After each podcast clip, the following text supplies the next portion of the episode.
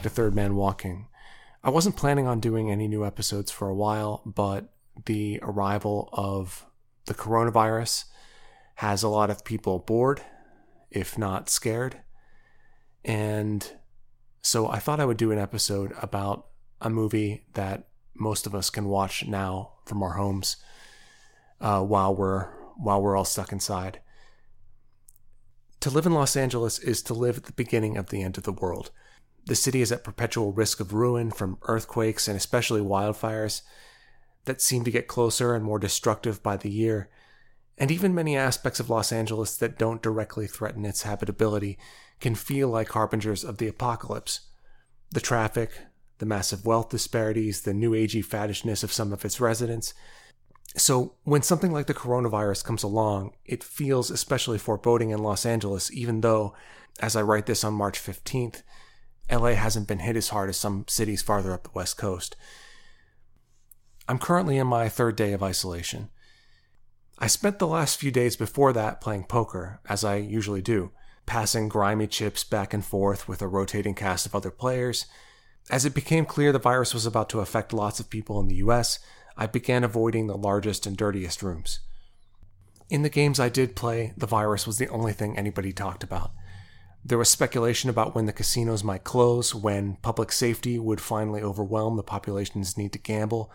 I began to wonder whether games might actually get better the more dangerous conditions became, as tighter, more cautious players stayed home, leaving only the degens behind. The casinos finally did close over the weekend. It feels like the world has been paused. Right now, that really just means I'm a little bit bored, and there are far worse things to be. If you're unable to work because you have a job in the service industry or for some other reason, I hope you're able to get back to work soon. And I hope all of you out there stay healthy.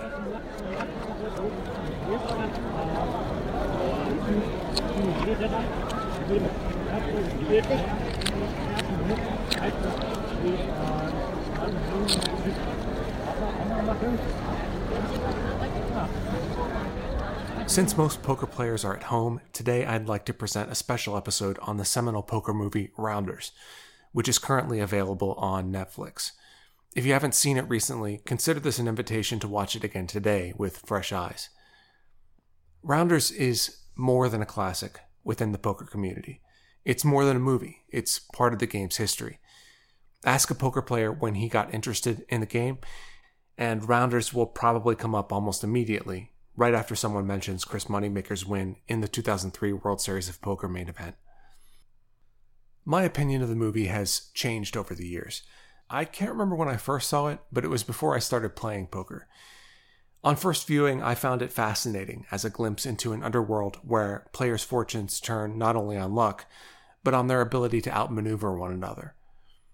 I watched Rounders again after becoming a player myself, and my opinion of the film shifted as I tried to find my way in the poker world. The hands played in the movie were unrealistic, I thought, and the film depicted a culture of degeneracy that I didn't relate to and didn't really see, since I mostly played online and didn't know many other players. I've returned to Rounders since then, though, and seen something else a movie that depicts cruel twists and turns that happen not only because of bad luck, but also because of its characters' deeply irresponsible decisions. A movie about the colorful characters gambling attracts, and most importantly, a movie that added plenty of color of its own. So let's walk through what happens here. And spoilers ahead, just in case there's anybody who's gotten to this point in the podcast without having first seen Rounders. As the movie begins, we see Mike McDermott, a law student and part time poker pro, putting his entire bankroll on the table in a high stakes underground game, despite the warnings of his grinder friend Joey Knish, and losing all of it in a massive cooler against mob boss Teddy KGB. And right off the bat, this was the first of many points in the movie where, as a young person who had never played poker, I thought, if I played poker, I wouldn't do this. You don't put enormous portions of your net worth on the table, and it need not be true that, as Knish puts it, time to time everyone goes bust. I've never gone bust since I started playing cash games.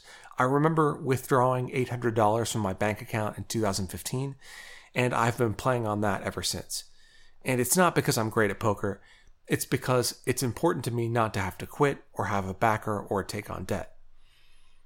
That said, some poker players do essentially put all their money on the table at once. Rounders isn't unrealistic in that way, and a movie about, say, Knish's life or mine would be a lot less interesting than this movie is. Anyway, Mike tells Knish he's getting out of poker and asks Knish for work driving his delivery truck. That plot point didn't make much sense to me until I read that Knish's character was based on a real poker player named Joel Bagels Rosenberg, who owned a bakery truck. Rosenberg also said the line, In the poker game of life, women are the rake, which Edward Norton's character Worm says later in the movie. We fast forward to nine months later. Mike is still driving the truck and slogging through law school. While running an errand, he happens upon a poker game one of his professors is hosting with his colleagues in the legal business. He stands behind the professor during a hand and has the professor raise in one round of betting and then follow up with a barrel on a later street. While the other players are pondering their action, Mike tells each of them what they have a pair of threes, two pair, a busted flush draw, a pair of queens.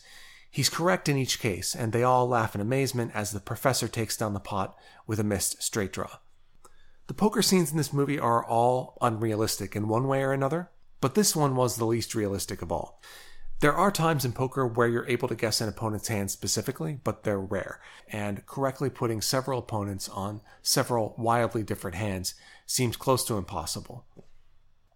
We meet Mike's girlfriend Jo, who's keen to keep him in law school and out of poker.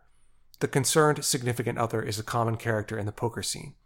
In Jo's case, she's seen her man blow a $30,000 bankroll in a single hand, so she's right to worry. Being the boyfriend or girlfriend of a poker player isn't easy, and late nights and variance can end relationships quickly. The next day, Mike picks up his childhood friend Worm as he gets out of jail.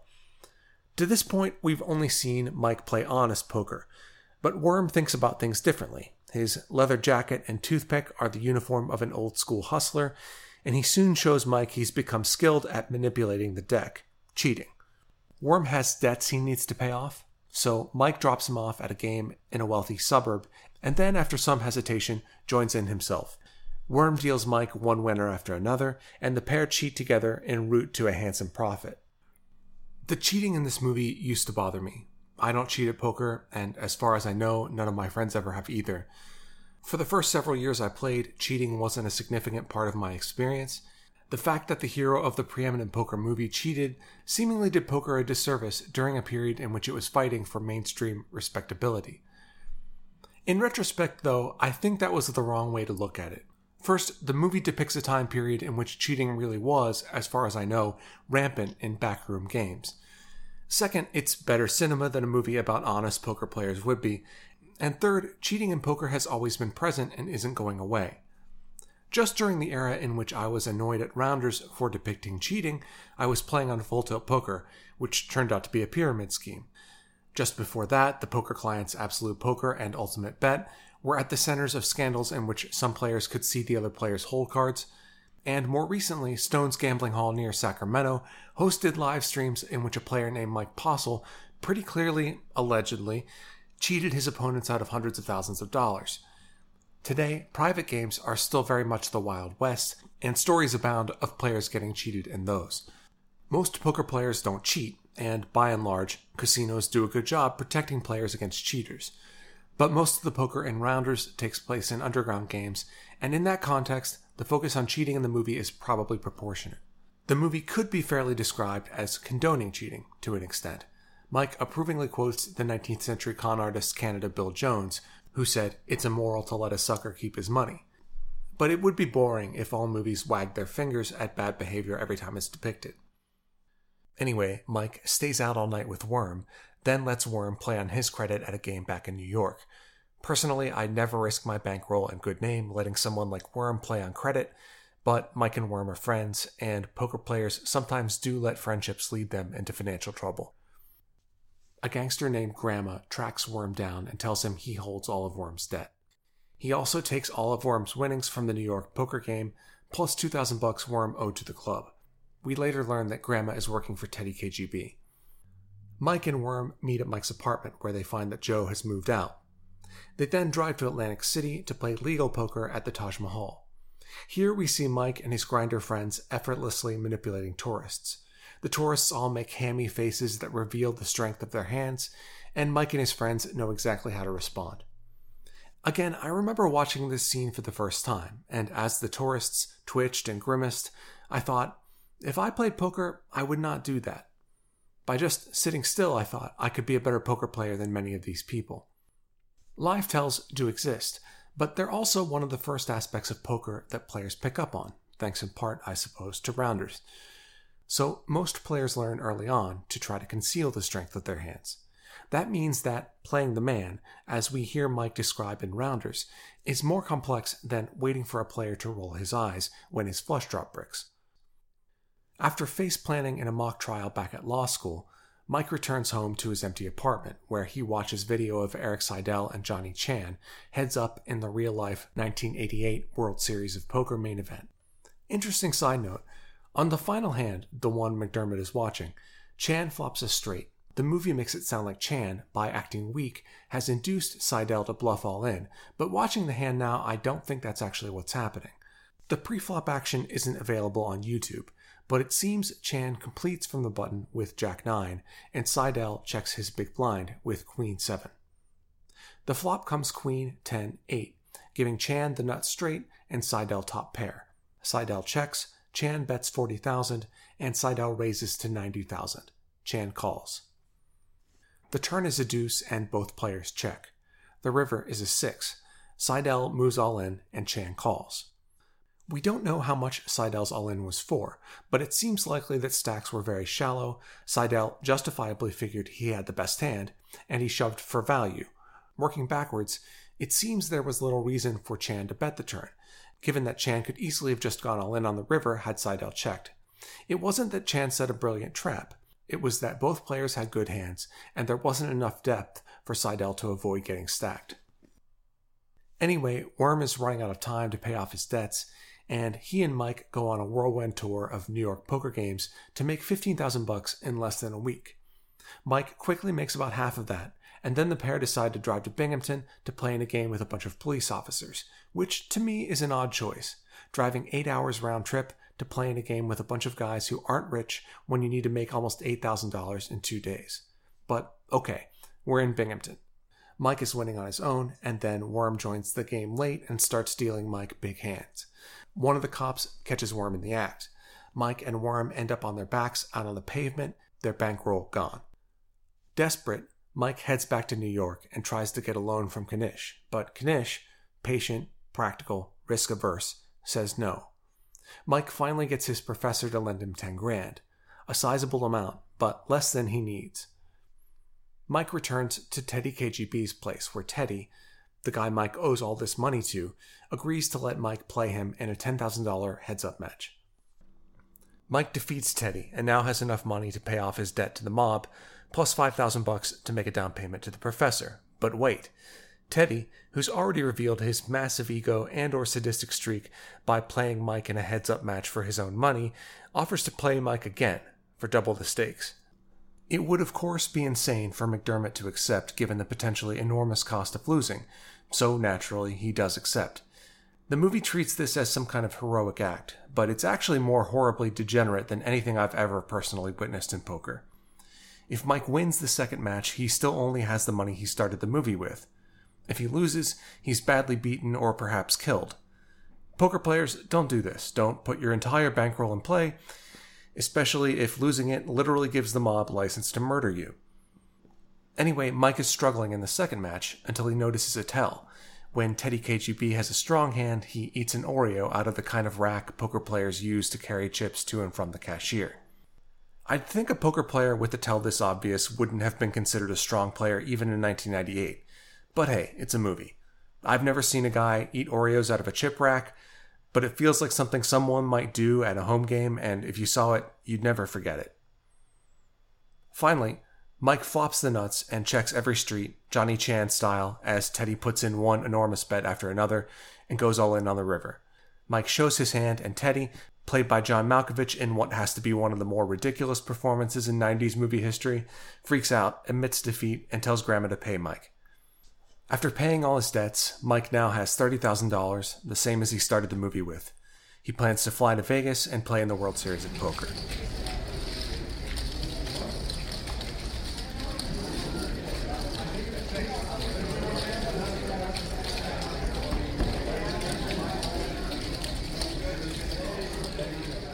Though the writers of Rounders later worked on other poker related projects, there was no sequel to the movie, which perhaps is surprising given the poker boom a few years after its release.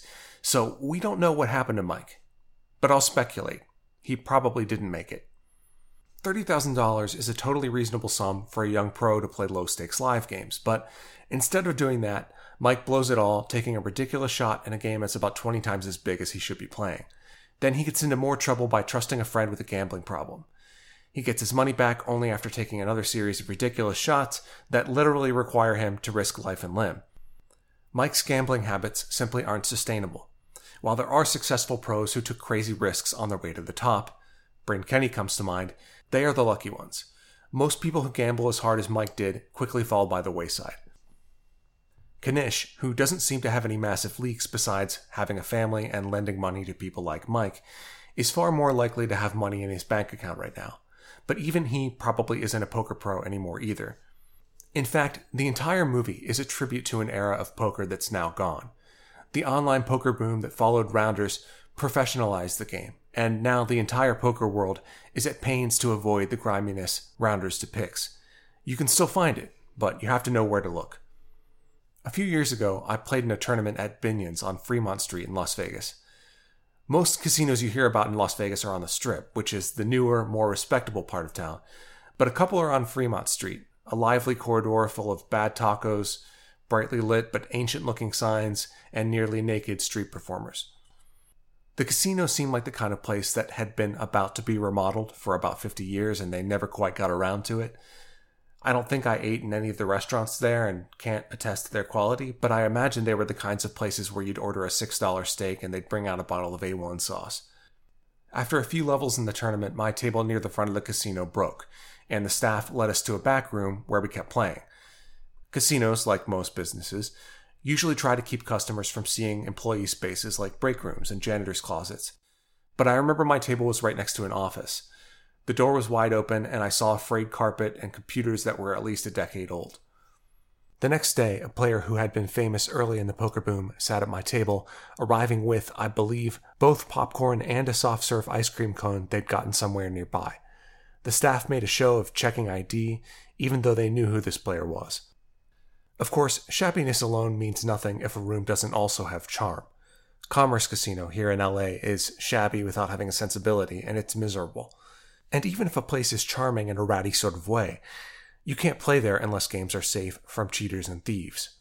And on balance, it's nice to have salads and clean bathrooms. But I do feel something has been lost in poker as it's become increasingly professionalized. As the World Series moved from Binion's to the Rio, and as action moved from Fremont Street and underground spots like Teddy KGB's to the much nicer and more respectable casinos on the Strip and beyond. So the holes in the plot of Rounders now seem less important to me than the frequently outstanding writing. Who could forget Mike's line, I want him to think that I'm pondering a call, but all I'm really thinking about is Vegas and the fucking Mirage, and the way it evokes a time gone by. Teddy KGB and his ridiculous yet yet yet Russian accent, the burly enforcer who gathers Teddy's chips, the ratty decor, Grandma's fedora, the old men in tattered tracksuits, even the names of these players Joey Knish, Teddy KGB, Crispy Lynetta these kinds of guys are mostly gone now. Today, many of the faces of poker are clean cut 28 year olds from good homes who only think about poker and keto and add so little to the broader culture. And yeah, there are plenty of people creating poker related cultural products, but we're mostly nice people whose lives are basically culturally palatable. And that's probably mostly a good thing. But we're losing something here. The best exception I can think of is the person who calls himself Blockhead. You can find him on Twitter at OUBlockhead.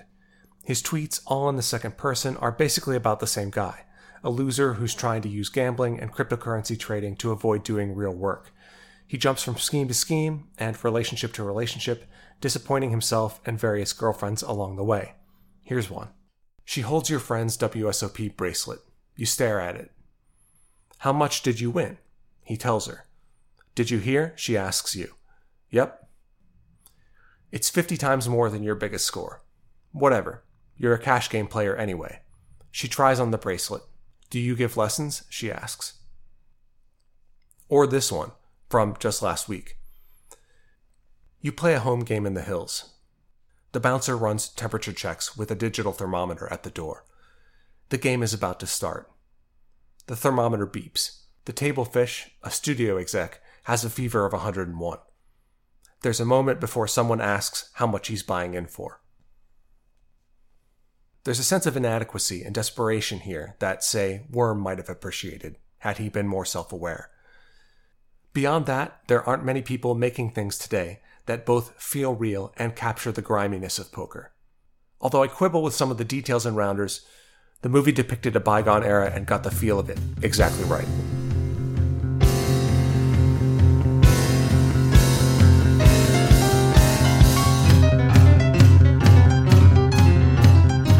Thanks for listening to Third Man Walking. You can find me on Twitter at Third Walking or send me an email at thirdmanwalkingpodcast at gmail.com.